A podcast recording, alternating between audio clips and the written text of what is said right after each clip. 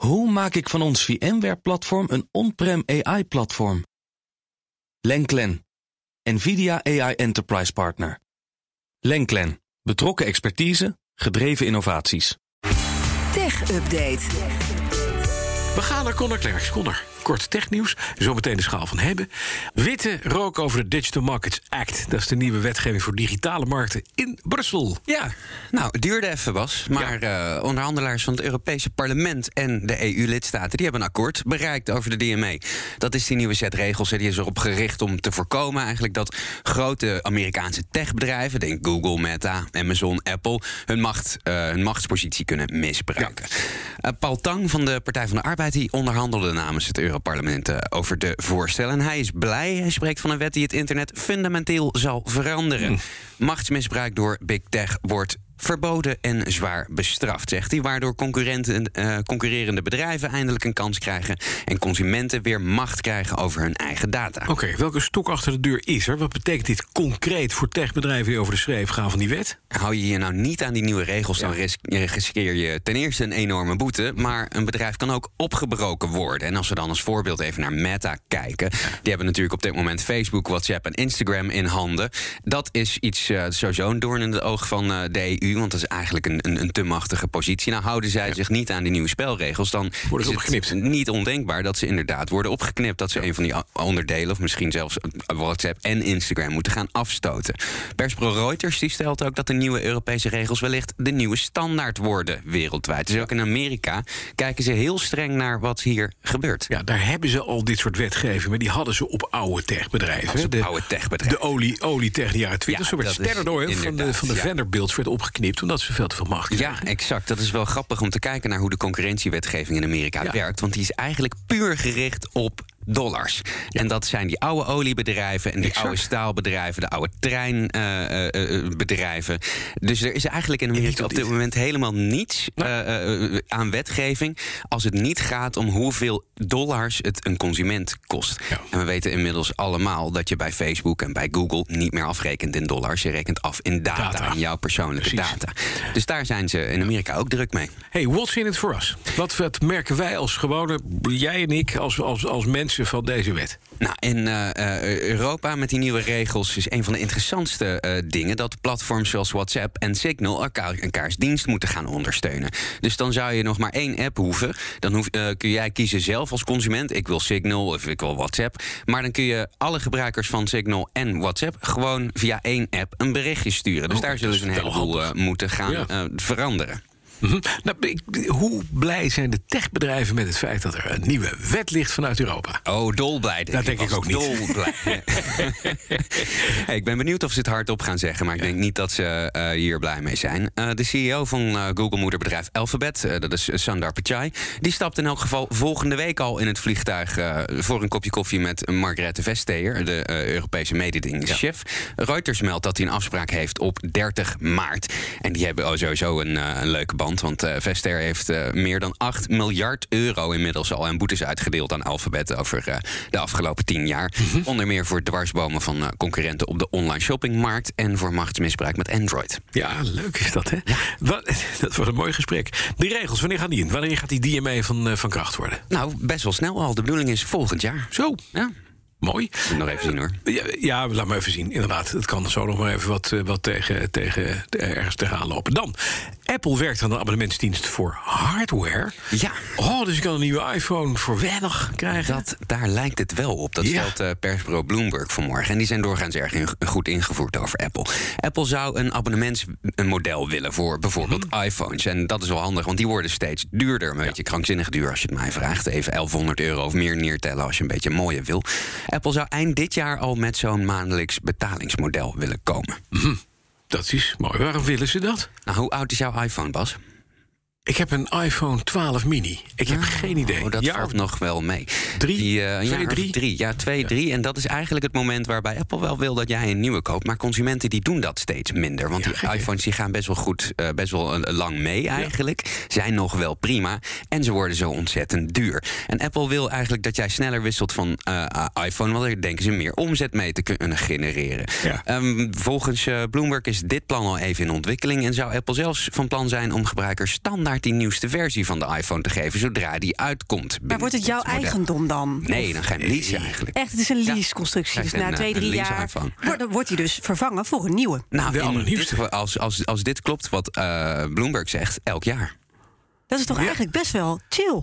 Ja, Nou. als dit naar Nederland komt, ik heb geen idee of dat gebeurt. Ervoor? Maar dan wil ik dit wel, als, Ja. als je ieder jaar een nieuwe krijgt. Ja. Even kijken naar de prijs natuurlijk. Maar voor mij is dat wel, eh, wel prettig. Want ik, ik, ja, ik doe het nu elke twee jaar. Maar dan wel echt met enorme ten- tegenzin weer de pinpas trekken natuurlijk. Ja. Ja, ja, het wordt een beetje de swapfiets van de telefoons. Maar ik kan me voorstellen, alles hangt af van de prijs. Ja, volledig, denk ik. Ja. Een nieuw eh, Netflix-abonnement, maar dan voor je iPhone van weer een tientje per maand. Ja, en of 15 eigenlijk goed beschouwd, hè? want wij praten nu over die iPhone alsof je dat ding out of pocket koopt. Ik doe dat wel, want ik ben ondernemer, dus ik koop hem zelf. Hè. Dat is gewoon de bedrijfstelefoon. Zakelijk, ja. Zakelijk, dus ik reken hem in één keer af. Dan is het interessant. Maar als je een abonnement neemt, met daarin een telefoon, heb je eigenlijk hetzelfde. Kan je na twee jaar gewoon van telefoon wisselen, ga je een nieuw abonnementje in. Ja, je moet kijken naar de prijs. Want die, eh, die abonnementen die zijn heel erg duur geworden. Ehm, en ja, het is, het is even kijken. Want je moet dan ook nog een, eh, een data-abonnement natuurlijk hebben. Ja, en als maar dat dan in één keer... Ja. Dat wordt steeds goedkoper. En je mag die telefoon houden als Ja, je een nieuwe krijgt. Ja. En die kan je dan weer op marktplaats zetten. Zo ga je geld Doen verdienen. mensen dat nog? Echt waar? Doen mensen dat nog? Deze Jij mens, wel. Deze mens doet dat. Er zijn een heleboel boomers die dan geen telefoons meer krijgen van hun kinderen. Dat is, dat is echt een probleem. Jammer, hè? Ja. Ja, ben blij geen boemerman. Nou, tot zover de tech-update. Dan is het bijna tien uur. Dat kan maar één ding betekenen. De schaal van hebben. Is Snoertjesdag. Het is Snoertjesdag. Wat heb je bij? Ik heb bij me de Sony Linkbuds. Gloednieuwe draadloze oordopjes. Maar we hadden afgesproken dat je niet meer oordopjes zou meenemen. Ik heb, eh, ik heb het beloofd, hè Bas, sorry. Ja. Ik heb inderdaad gezegd dat ik eh, voorlopig geen oordopjes meer zou doen... omdat we vorig jaar zo ongeveer elk type noise cancelling in-ears hebben getest. ja, ja. Maar dit zijn geen in-ears... En ze zijn ook niet noise cancelling. Ze zijn iets nieuws. En ik denk iets heel slims van Sony. Want die denken eh, vaker behoorlijk outside the box. Oké. En dat is in dit geval ook zo. Laat maar zien dan. Dit zijn de Sony Linkbuds. En het eerste wat opvalt, ik zal ze even jouw kant op schrijven. Een soort marchetknopen. Ja, ze lijken inderdaad op manchetknopen, ja. Ja. Wel, Er zit een enorm gat in het midden van die dingen. Zie je ja, dat? dat zie ik, ja. Het is een soort do- heel klein donutje. Heel met klein een, donutje. Met een pukkel op zijn hoofd. Ja, precies. Oké, weird. Ja. En daardoor zijn ze dus precies het tegenovergestelde van noise cancelling koptelefoons. Deze laten juist al het omgevingsgeluid door. Je hebt gewoon eens een, een, een drivertje in je oor zitten. Ik zal hem zo eventjes eh, in mijn oor doen. Dan kan je goed zien hoe, dit, eh, hoe dat werkt. Ja. En dan eh, krijg je en je muziek, of je podcast, of je radio... en je krijgt al het omgevingsgeluid mee. Wa- wa- wa- maar waarom zou je dat willen? ja, precies dat. Waarom wil je dat? Nou, ehm, noise cancelling eh, eh, is tegenwoordig eh, best wel de standaard geworden. Maar eigenlijk zijn er heel veel situaties waarbij het helemaal niet handig is. Denk aan in het Verkeer. Ja. inderdaad. Dat is waar. Als je op de fiets zit, de meeste active noise cancelling oordopjes hebben tegenwoordig zo'n transparency mode. Hè. Dan laten ze met microfoontjes het omgevingsgeluid Ja, ja, eh, precies. door. Werkt hartstikke goed als je stil zit. Als je op de fiets zit, hoor je alleen maar de hele tijd door je muziek heen. En dat is natuurlijk niet heel Nee, erg prettig. dat is waar. Ehm, deze doen dat, dus, eh, eh, doen dat dus op een heel andere manier. In plaats van moeilijk gedoe met microfoontjes en eh, Ja. het, het, het scannen van het omgevingsgeluid. Laten ze het gewoon door een klein gaatje in het midden. Laten ze het gewoon zo je oorkanaal Oké. in. Maar het gaat wel, dat ding gaat in je oor. Dat, dat donutje verdwijnt in je oor. In je gehoorgang. In je Laat gehoorgang. Je gaat eigenlijk. Hoe zie- hoe ziet je dat zet eruit hem dan? In je, eh, in je oor. En dan klem je hem even goed. En dan zit precies waar mijn gehoor, gehoorgang eh, zit. Je hebt een zit dat uit je oor, ja. Ja, er zit daarboven zit een soort, eh, soort balletje. Dat lijkt een beetje op, eh, op andere. eh, de, ja, ze zien er allemaal een beetje gek uit, hè, van die in-ears. Maar eh, ja, deze eh, zitten dus eh, zo. Die, die blijven met een klein haakje blijven ze eh, in je oor zitten. ja. En dat gat zit dus precies eh, waar je gehoorgang zit. Waardoor je dus helemaal eh, niet merkt eigenlijk dat je, Je ze op merkt niet dat je iets op Nee, hebt. ze zijn ook super licht. Eh, Ja. 4 gram geloof ik uit mijn Ja. hoofd. Oh. Ik gooi er even één naar je toe. krijg Dit, dit zit dus lekker. Dit zit lekker. Dit is Dit eh, dit nu is top. Ik heb de linker hè, nu te pakken. Ja, je hebt de linker. Als je ehm, net als ik eh, eh, veel in ears draagt, dan krijg je toch dat het dat irriteert een beetje. En je Ja, bent altijd maar in die gehoorgang aan het graven. En eigenlijk moeten je oren helemaal niks. Die, die, die willen, die willen dat eigenlijk ook helemaal niet. Ehm, en in dit geval is het dus. Eh, Ja? Veel comfortabeler. Maar Want hoe hij, eh, klinkt dit? Want ik heb nu al eentje in en Je hebt jij nu ook. eentje in. Dus we kunnen nu samen luisteren iets wat jij aanzet op één oor. Moeten we Maar inderdaad, het lekker is, je kan gewoon horen. Nou zit ik vaak in een, in een oude, oude...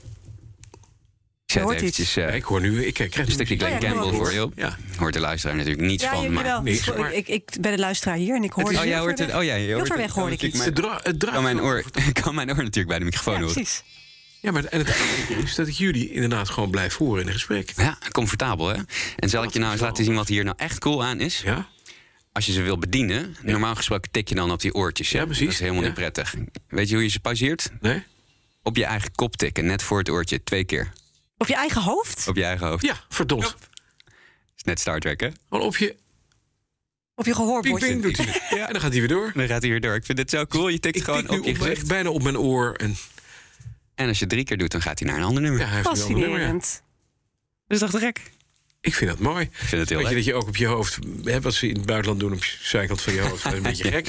Dat kan je nu ook doen. En dan gaat je. Het zijn ook, eh, zijn ook wel een beetje gekke dingen. Kijk, dit zijn eh, natuurlijk geen in-ears, dus verwacht niet hetzelfde geluid als bij die grote broer, die WF-1000XM4, die eh, noise cancelling dopjes van Ja. Sony. En er zit natuurlijk een enorm gat in, en dat is niet echt optimaal voor bas. Desalniettemin komt er behoorlijk veel sound toch nog wel. eh, het is vrij, vrij vol, het geluid wat erin Ja. Zit. Dus ik vind ze eigenlijk wel lekker klinken. Mooi. Kost die? 150 euro. 150 euro. Ja. Voor een goede koptelefoon, koptelefoon prima. Ja, ik vind het een, eh, een heel leuk idee. Ik vind het ook goed uitgevoerd. Ik vind de bediening super, super cool. Ik vind ze niet te duur. Dus ik zeg, Hebben, hebben, hebben. De laatste keer, hè, dit, oortjes. beloofd. Tech Update wordt mede mogelijk gemaakt door de NVIDIA-expertise van Lenklen.nl. Hoe maak ik van ons VMware-platform een on-prem AI-platform? Lenklen, NVIDIA AI Enterprise Partner. Lenklen, betrokken expertise, gedreven innovaties.